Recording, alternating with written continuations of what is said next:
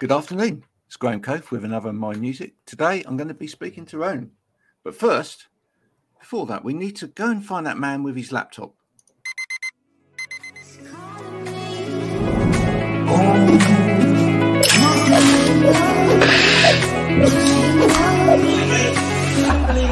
I need to get going, Mel. See you later.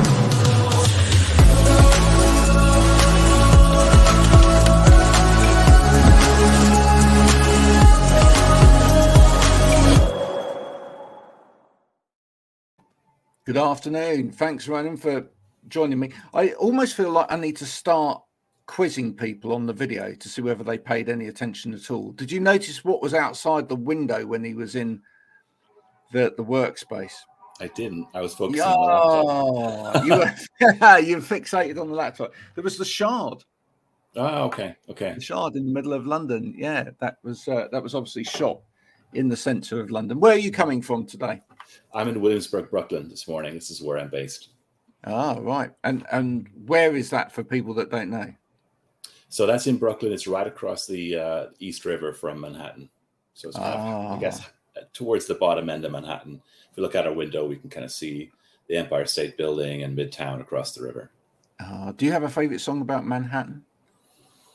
Um, what comes to mind is probably Billy Joel's New York song. I'm a huge Billy Joel fan when I was a kid. I still respect his songwriting. So that's probably yeah. the first one comes to mind. Yeah, that's one. Um, I really love Hey Manhattan by Prefab Sprout. Do you remember them?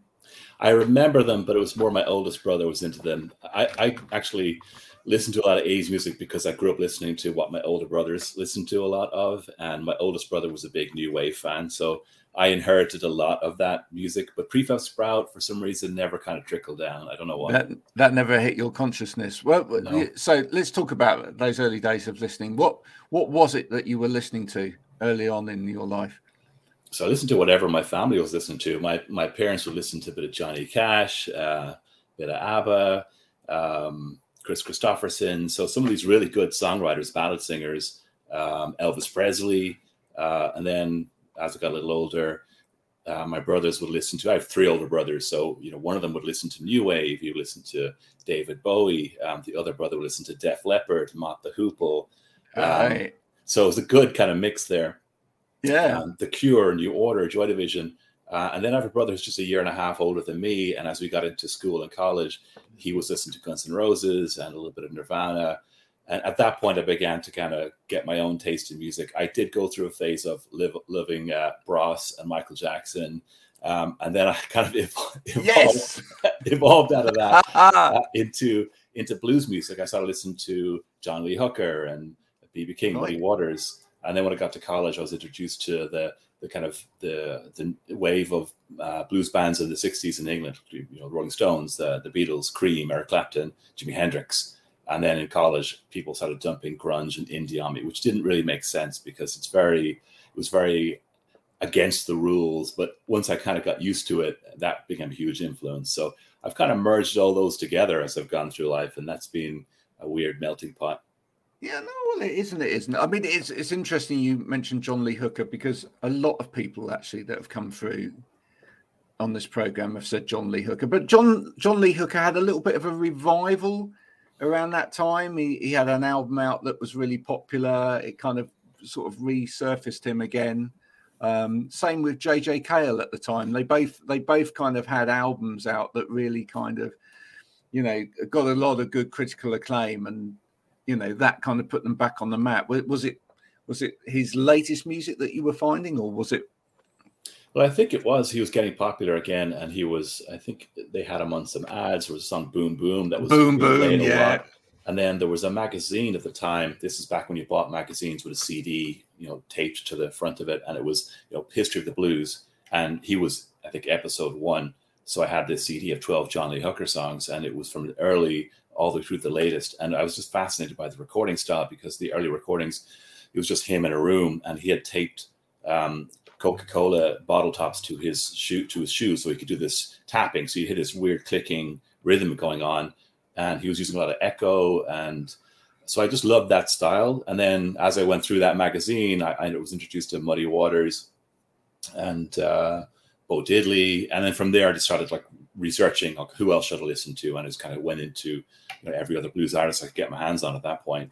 Yeah. Um, which helps. Even that was kind of a reaction in a way. I, I, I partly think it was for me was that a lot of music was becoming had just kind of come out of having grown up in the 70s etc where mu- where music was still a lot a lot of it recorded at, on analog etc and then into the 80s where music was just becoming really digital and really clean and really you know really orchestrated if you like to to that extent where you know suddenly you hear something like that and you think that's really authentic you know there's something the, technology the technology yeah. is bottle caps you know yeah. that's brilliant yeah or even like robert johnson just the uh, the recording quality is terrible but there's something about the sheer energy and emotion and the power of the songs so for me that just the songwriting even a bad recording if the song is good um, and even if you take that song and rearrange it and do it in a different key or change the the way it's played like the song still comes through. So yeah i think solid production and recording quality you know i love that too but there's something about the rawness of the song it'll always come through. So i love that about the early blues recordings for sure. Did you then gravitate into uh, uh, i did but did you then gravitate into a lot of the independent music the, the independent artists that were then producing alternative stuff throughout sort of like the you know the late 80s 90s because it was trying in a way to be authentic but still having the modern sounds in there. Well i think in the 90s for sure i was at college at that point and this whole indie phase is going on. So a lot of these bands are for diy and that was exciting for me at the time because they were doing this without a record label and i started going back and listening to 80s music that was doing that. So was bands like buffalo tom or dinosaur jr or bob mould huge huge influence on me and when i kind of went through Bob Mould's catalog, you know, you, you, see he's in Husker Du in the 80s and all this DIY sending cassette tapes around and all the other speed punk that was around at the time. So that was definitely hugely influential. And I think the first album I recorded, I kind of wanted to get in the studio and just live record all three of us at once, just um, just playing as a three piece with no overdubs, because I felt that you had to be that authentic. Like Bob Dylan did it, so we should do it. Um, and the results are okay. But since then, I have learned to appreciate layering and, and being able to do overdubs and be able to really structure the song that you want. So there's there's something to be said for both approaches. I think the challenge with recording when you're doing um, to a to a click and you want everything to be able to sit in and do multiple layers and you get very creative and excited about what you can add in is when you go perform it. Well, how do you perform it? Because you got to strip it back to a smaller arrangement. So that's always the the difficult part. Okay, this sounds great on record, but unless I get another guitarist and a keyboard player then how do we do this live and make it sound the same way the recording sounds? Uh, Bob Mould for me is a really interesting artist. I, I, I, love Bob Mould, but primarily because he did a couple of things. With Husker Du, you have these kind of uh, landscapey type pieces of music. They they evolve off into different areas, etc. But then he wasn't scared to come back with you know with things like Sugar, where there were there was pop music in there. You know, I think that was really important that he he kind of transcended both worlds really and for me that was really important it just felt like oh it's okay to do both yeah okay. some, of his, some of his songs i mean it, it, in a way they're like the cure like some of both of those uh, both bob mould and the cure some of their stuff is very poppy very melodic very major key very hooky um, and then some of it's very dark and i like that um, when I do listen to Bob Mould, I tend to gravitate towards the darker stuff, to be honest. But there are some of the popular things I like. But um, even the solo stuff, I mean, he's still going solo, and I've seen him so many times, and he always brings in the whole catalog, and it's just it's great to see how he's influenced all those indie bands in the '90s and how he's still respected. Uh, and his playing style too, he often uses these kind of open chords where you've got the power chord, but the top strings are ringing and that kind of I inherited that or kind of took that into my style as well. I really like that style. And the, single I just released, Double Helix, that has that kind of open strings ringing. So maybe I overuse it a bit, but he's definitely a huge influence on my on my playing style and on yeah. just the rawness of the emotion that you're allowed to put into a song. Absolutely. Were, were there any other guitarists that you were influenced by? Well, Robert Smith from The Cure. I mean, I studied his guitar style to try to understand and um, it's very scale based, but it's very minor key and very linear. So there's kind of long melodic lines that get repeated or adjusted. So there's a certain style that I kind of playing along to his records. I feel like that definitely shows up on this record that I'm bringing out. Jimi Hendrix, big influence, obviously, because when you learn to play guitar, you just want to play along to those records and try to get, yeah. you know, get all that. But I never really studied the classic rock stuff enough. I've just spent a couple of years trying to kind of go back and study some of that. It's very hard to play like ACDC solos. That stuff is yeah. very difficult to do. So I kind of you never you never went into a music shop and, and played Smoke on the Water. You never did it. I never did that. it's kind of the thing that everyone does, isn't it? Well, I would, I uh, would probably be playing like a little bit of blues or one of my own songs or something. Um, I never did the Smoke on the Water. Maybe Sweet Child of Mine is probably something I tried to play in the music store. But I'd seen, I'd seen the, uh, um, what, what is it? The, uh, I forget the name of the song where, where they say no stairway allowed in in the shop. Yeah, well, no, absolutely. I Wayne's World, that's the one. Yeah, Wayne's World. I yeah. really, I used to enjoy. Um, I was in a band for a while with with a guitarist who could actually play really good jazz guitar, and I really enjoyed it because you'd go into these these shops, and they'd expect you to to pick up a guitar and do widdly widdly. Yeah, yeah. or, or, or or that, and and they, you know, the person in the the shop would go, "Which guitar are you interested in?" and they bring it down and they they put it on first. Why do they do that? Why do they do that in shops? I don't understand. Depends on the shop, I think. Yeah, they want to, absolutely. They want to tune it and make sure. Well, they want to tune. You. They want to show off as well. They want to show off what they can do. So right. you know, and there would be all of this going on, and and my friend Chris would just put it on, and he'd go, and he'd play some amazing jazz guitar, and he'd go, "Would you like to try that?" and you could just see the look on their face as they were disappointed by the fact that they they they knew they couldn't. They, that, jazz, that is, jazz is difficult. I actually just finished two years at music school, very late to kind of go and do that, but I wanted to upgrade, and a lot of it was jazz and trying to learn how to play that. It's it's very it's a different world entirely. After two years of studying it, I can just about like get through the tunes and do okay, but I don't think I'd be at the point where I'd try to get a paid gig doing it. It's, it's going to take years to really master it, but it is a whole other world. I think what it did do was it helped. I was going to just ask that. What did it do? Well, I mean, I love to do. You know, actually, I, I, was home just for a week in Ireland. There, my brother runs a guitar school in Galway, and he's been playing jazz for a while. So we could sit down and, and play jazz together for a couple of hours straight. So that was cool. I mean, is it the best jazz you'll ever hear? Is it what you want to pay money at the corner uh, jazz bar? Maybe not. But the fact that we can sit and play for two hours, and, and you know, so that shows the level of of um, education that I that I kind of put into it.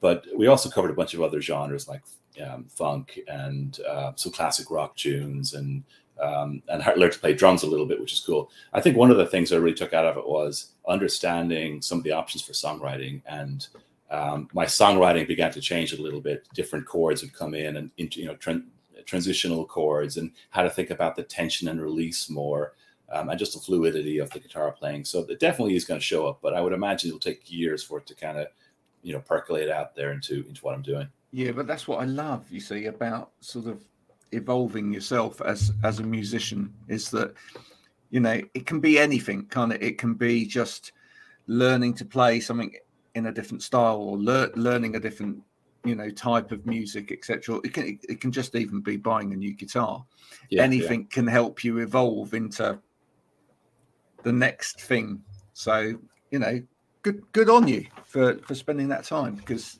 we you know that's that's dedication to the cause. Not everybody does that. yeah, some people some some people make the same record all their life, status quo, but it doesn't matter. they are very successful doing it, though. So. so. some people are really successful doing it, but you know, it, you know, if you want to actually if you want your output to develop over time and allow you to to do things that are in your head but you don't necessarily physically need to you know how to do it at that point yeah. you have to you have to carry on don't you? You have to carry on sort of learning and developing. Yeah. So tell tell me about this latest project. How, how did this come about? So, well, I, I, talked a little bit about the Cure and those influences from the '80s that I'm still kind of very much into. Um, a lot of what I've written and released over the years has been a sort of a mix of the more indie Americana songwriting kind of set, a little bit of gothic rock maybe, but a lot more indie rock almost. And um, I haven't really gone as far in the gothy direction, but uh, I was playing in a band called Oh Halo, and um, Julie was the lead singer of the band. This is many years ago, and she had Marcy on keys, so that two female vocals. And I, I, used to see this band live, and I went to see them so often. I eventually joined the band because what excited me about them was they reminded me of bands like Love Spirals Downwards and Autumn's Grey Solace. These are bands with lots of guitar effects layers and then the ethereal female vocals over it. So I kind of wanted to replicate that and capture that. And I probably pushed Oh Halo a bit too much to kind of go in that direction. Um, so eventually I realized I probably had to do it kind of on my own. So I, I came up with the idea of writing some of these more dark gothy songs and seeing if I could get different guest vocalists to appear on the record, which proved to be difficult. Uh, a couple of things I learned. One, if you write male vocals, female vocals is isn't just that an octave up. Like there's it's actually not that straightforward. It's somewhere in the middle. like it sounds obvious now, but I thought, well, just sing an octave up. So I'll sing it and then you'll come in.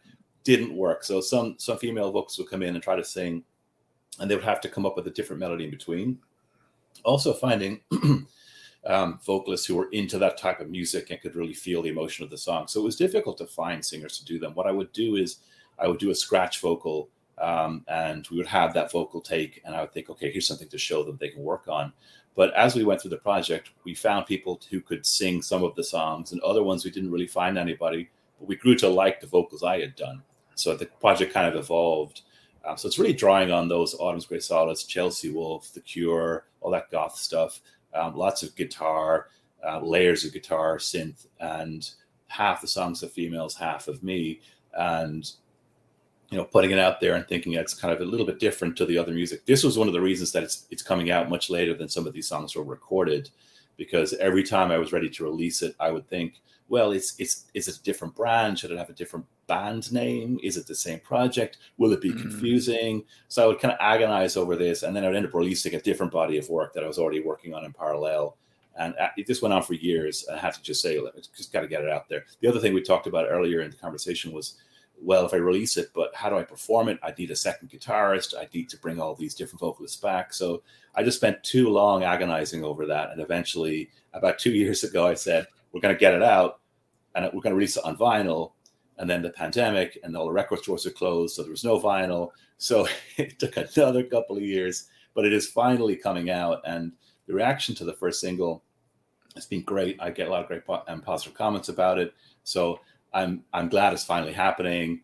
Um, i'm still nervous about okay well every song's a little bit different. People like this one will they like the next one um, but it, it has to it has to kind of get out there so i can sort of move on a little bit in my head i still have other songs that are half recorded for the project. So there's probably a second album in the works, maybe next year. Um, the, the thematically, what's different about this album, I don't know if this is intentional. This is just how it kind of came out. A lot of the songwriting that I do is is situational. It's about you know this relationship or this person or this thing that happened.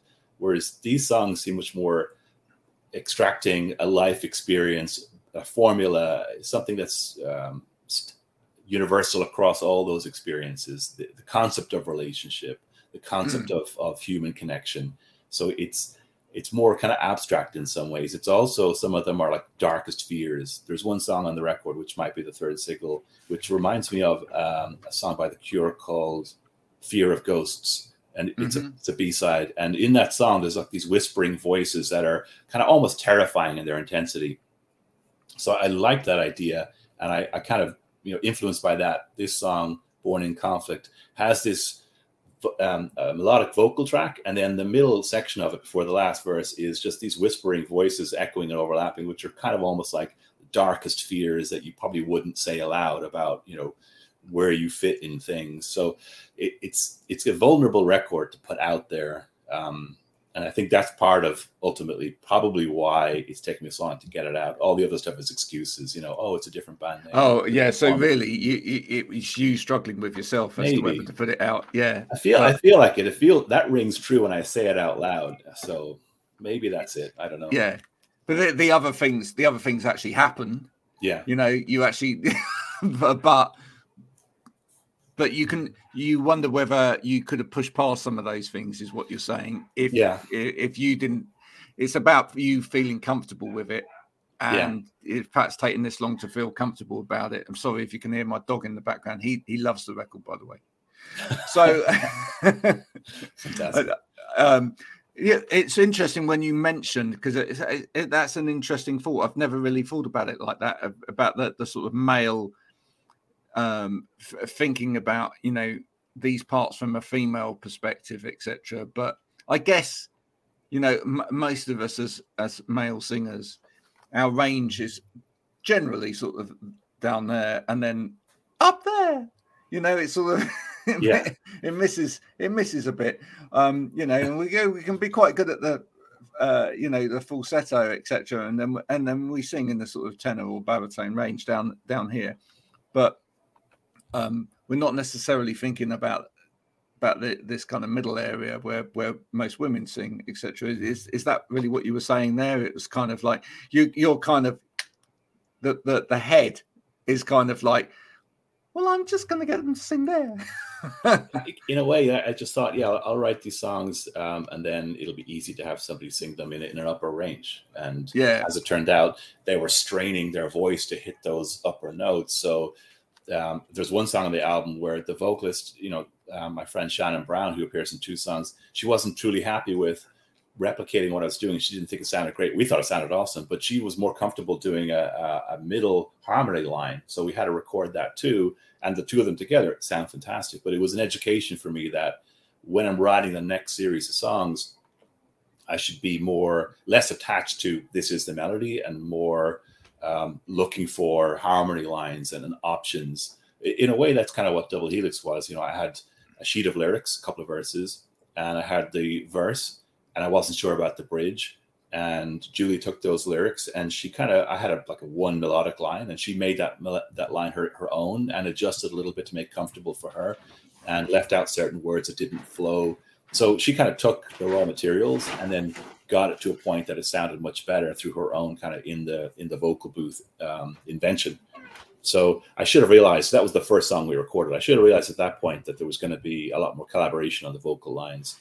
Um, so Susan Huang was one of the other vocalists, and Charlie told me, listen, when she records, I've worked with her a lot. You know, Charlie Neal's my producer. I know you've you've um, talked to him before. Um, he said I've worked with Susan a lot. When she's going to record, it's probably better just me and her We'll work on it because I know she's going to want to be able to focus. I kind of wanted to be there to control everything. So I was like, okay, I'll just leave it be. And again, she interpreted and changed a little bit, but the results are fantastic. The way she took that those um, original vocals and made them her own and adjusted certain lines. You just you have to let go a little bit when you give a project to other people to collaborate. You kind of have to let go that they're not going to do exactly what you want. And if you if you can let go, you'll be surprised. Usually, the results are better than you could have imagined. Well, I, I think you've done a lot of learning in this record. Yeah, yeah, I think so. Big lesson: don't don't sit on the record for you know for so long. No, but that's great. I mean, because you you've got this behind you now. Do you do you do you kind of feel that this is this record in a way uh, is a positive step, not just from you know the, the the kind of cathartic nature of producing it but also in terms of what you've learned now going forward it kind of it kind of sets the the agenda a little bit more. So it makes it a little bit easier next time around. I think i think it helps me understand that, that it needs the vocals and the it can't be such a final mix that if we're going to have other people sing on this on some of the songs that I kind of need to bring them into the creative process sooner. Right. Um, almost, almost like let's let's have this as a set of chords or something, you know, and then and in a quite rough state, and then actually get them in then and say, how are we building this? Yeah, yeah. yeah. I, there's a there's a long song on that probably on the next record that I threw some scratch vocals on just as this could work but it's very tentative. I didn't even like sing it properly. So this is where it's such a raw material that someone else can come in and really change it up and do something different with it. So that's the big lesson is um, if you're going to have other people sing on it, it's it's a little easier to accept when people are playing an instrument because you know they're going to do something very different. I don't tend to write parts for people. I like them producing what they want, but the vocals was very different, very different lesson because although I do like playing guitar a lot, it's very central ultimately I kind of see myself as a vocalist front, you know, primarily. um, because I write the lyrics in the song and they're an expression of a, of a concept. So letting someone else sing your lyrics is, is very different. Um, and that's been really interesting. Um, other lessons with the record, well, I think I still struggle with where does this fit with the rest of my work? And I get different views on that. You know, Shannon, who sings on the record, she looked at the last record I did, which is called The Moment Is Gone. And it's, it's, um, I would think it's kind of a different genre, but she said, no, the, the same audience that will like this new record, or the same one that will listen to the old one. It's still got a lot of gothic rock influences in there. So there is a strong overlap. Um, and I don't know. I don't know if I fully buy that or if I think it's a different brand per se. Yeah. But I think all of my favorite musicians, a lot of them, you take someone like David Bowie or PJ Harvey, they're constantly reinventing themselves anyway. They're not tied to one identity and one sound. So I probably shouldn't care too much about that. I think I think even if bands are not necessarily completely re reinventing their identity, I think what maybe some bands do though is they they react to the previous piece of work.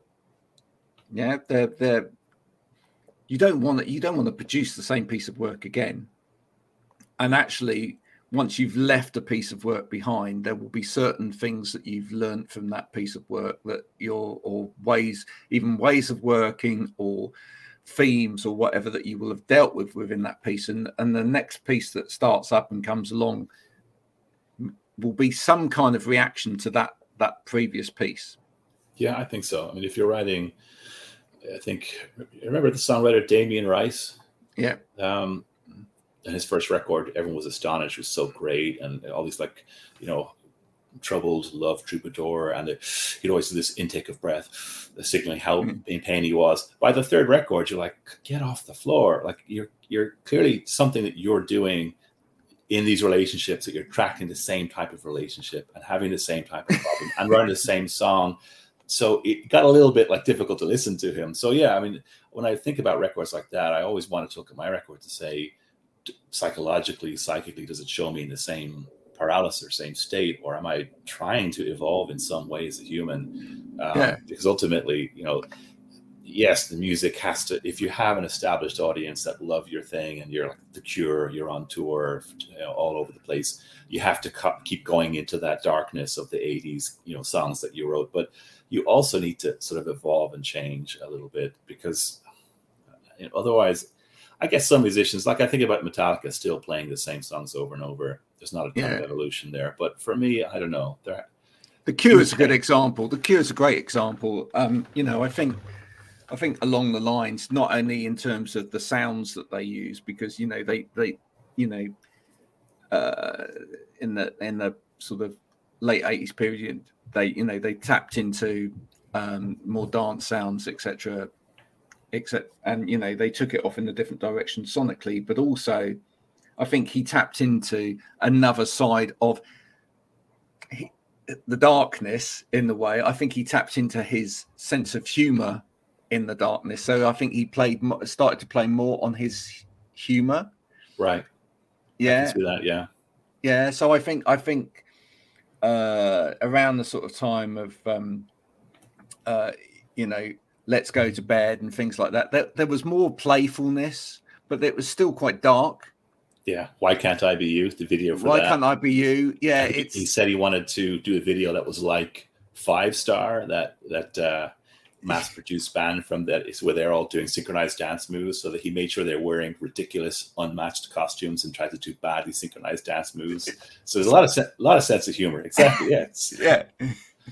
Yeah humor and but and it, it just but there's there was he he dealt with some dark things in terms of relationships etc but with some humor in there. And so it, it there was consistency in that it was still about you know being torn up and love you know love going wrong and things like that but just looking at it from a slightly different point of his personality and that's that's great. I think you know, and that comes over when he speaks. You know, when you yeah. hear Robert Smith speak, he's quite a funny guy. Yeah, you know, I don't think everyone. I don't think I don't know that everyone always gets it. yeah, they think that the goths are just like constantly looking down, and, and but you know, we're actually quite cheerful. I mean, I don't know if I call myself a goth per se. Either does Robert Smith. He hates the word. Um, but yeah, he's very cheerful. He's very funny. Um, certain records, though, like Disintegration, for me, there's not a lot of humor in that record, but for me, No. that's the high water mark of layered production and you know different textures and and just going right into the depth of the darkness. For me, that's a Uh, perfect record. Absolutely, and it, and it, and it but again, it came out of it had to come out of everything that went before it, which which went right to the top of something else. Um, Double Helix as a as a record, great great record. I mean, you're going to get a little bit of the comparisons with Cocteau Twins in there, just because you are. Um, you know, how influential were they to you in terms of sound? I love them, but I haven't listened to nearly enough to be able to claim they're influential. Um, I probably don't know their catalog as well as I should, but I love everything I've heard from them. I probably only have one album and I've listened to a bunch of other songs. Um, I did love what she did with uh, Massive Attack on Teardrop. It was fantastic.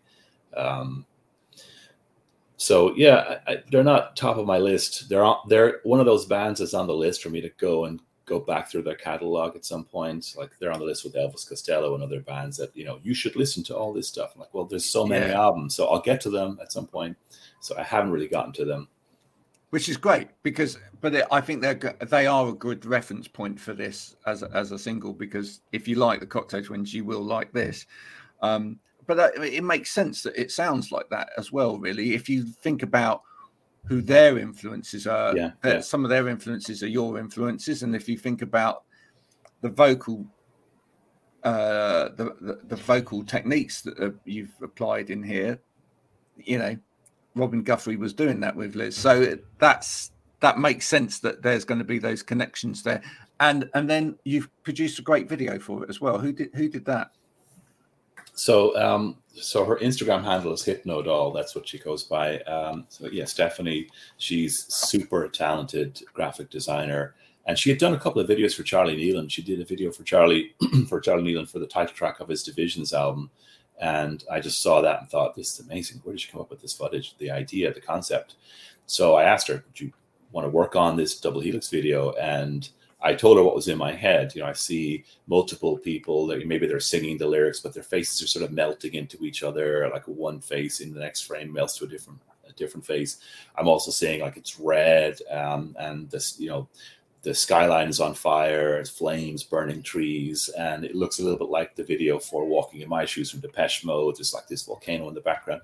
And I Yeah. threw all this into a document, and this is what she came back with. I'm like, that's what was in my head combined with what you're feeling, and you've taken and added concepts. Really special video. So she's finishing off the video for the next song at the moment, and I can't wait to see how, what kind of a job she's doing. Oh, I love this. Yeah, your your criteria list for this video. Uh, so I want a bit of like Godley and Creme Cry, um, with the faces, and then uh, a bit of Depeche Mode, and a bit of, and she's sitting there going. She got well, she got excited. She was like, "Oh, I love it, I love it!" And then she was coming up with other ideas. I'm seeing this, and I'm thinking that. I'm like, "Fantastic!" That's I was saying somebody should like plunge into the water, and they're in the water, and she's like, "I've got that covered." So Yeah. yeah, she's just very talented. And for the next single, um, which is a cover version of a Lana Del Rey song, it's my vocals on this one. Uh, again, I told her, "Here's all the ideas I have," and and um, she had lots of additions to it. I think it's going to look fantastic. I, she's kind of finishing it. The single comes out on Tuesday. Hopefully, the video will be ready to go, and we'll have that up on YouTube too. You big Lana Del Rey fan?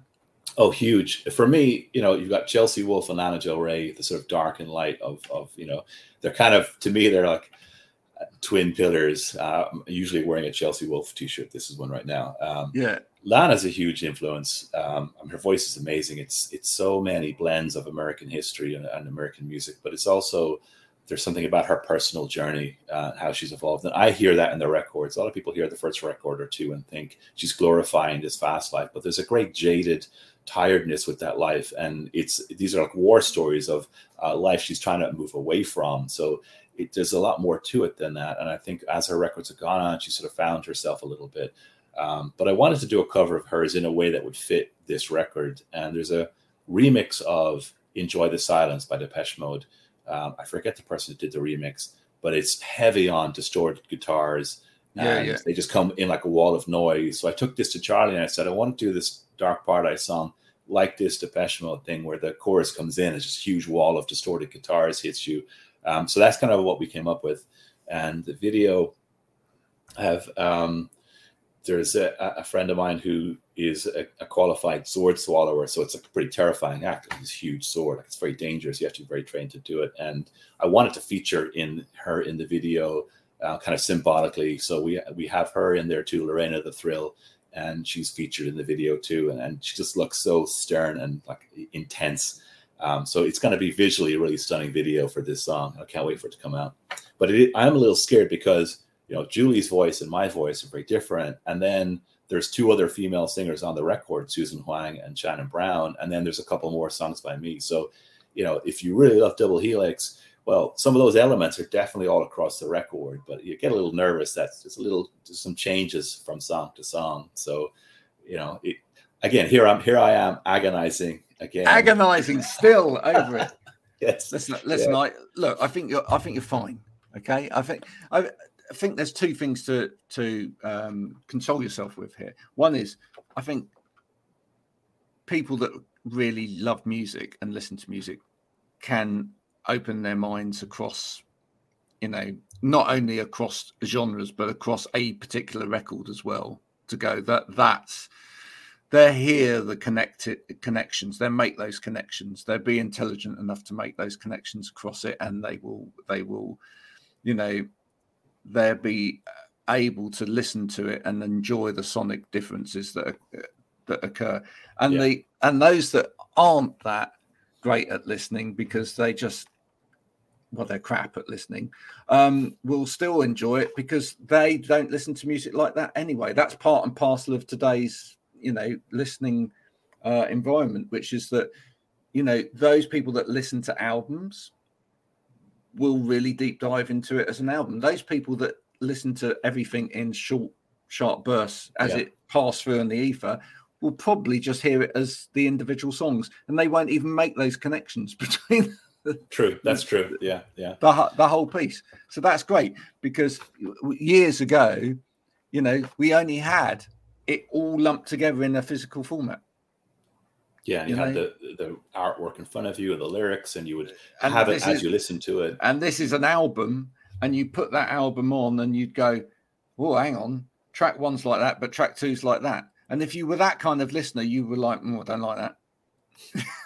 Whereas nowadays, it's yeah. like, you know, it, it, will be you either will sit and you will enjoy the difference and the the the, the the, the um, education that you're being provided with through that piece of music and the, the experience you're being provided with that bit of music. Or, you, as I say, you will just go, do you know what double helix is for me? That one isn't. But, yeah. but you know, and and that's fine. You know? It's fine. It's fine. And you have to. There's a lot of letting go that you have to do once it goes out there. You just can't control it. But I, I think, I think you have to, my friend. It's part and parcel of the modern, modern world. But the great thing is that people forget those sort of people will have forgotten anyway. right. so, yeah, I guess, I guess. I, look, I work in social media. I know this stuff. Those those sort of people, you know, they say they say something on social media one day, they've forgotten they've said it by the next day. So it doesn't really matter, does it? You know, that, yeah. I think the people, I think the people that will get you, get you, and want to listen to the album will will just enjoy it uh, and probably find something from it out different on it and every single play of it. So just and hopefully they'll, they'll go back and see what other albums are out there that just yeah exactly. So I should just hold like. hold on to that for uh, uh, as you go into into the weekend. Ronan, it's been pleasure speaking to you today. Where do people get this from? So it's on iTunes, on Spotify, on Bandcamp as well. So all the usual digital outlets wherever you listen to music, it should be out there. On so the first single's available now. Second single on Tuesday and then the third single on the album will be in October. So ronanconroy.bandcamp.com or just search for Ronan Conroy on iTunes and Spotify. And I will remember when the trailer for this goes out next week because there will be a trailer for this, as we always do. Um, you're watching, you're actually watching or listening to the record, full recording of this now, so you may have missed the trailer. Uh, but go back and look for it on my channels because the trailer's the funny bit that comes before the interview. Uh, okay, but when this when this goes out, when this goes out, Uh, well, make sure that there's a link to the YouTube as well because that is a fantastic video, and I think people want to get into that. So, uh, and if you if you actually subscribe to the YouTube channel, then you'll get to see all of the the, the, the glorious videos as they evolve. Ronan, thanks for joining me today. Thanks so much for having me. Really appreciate it. Cheers. Bye for now. Right. Thanks.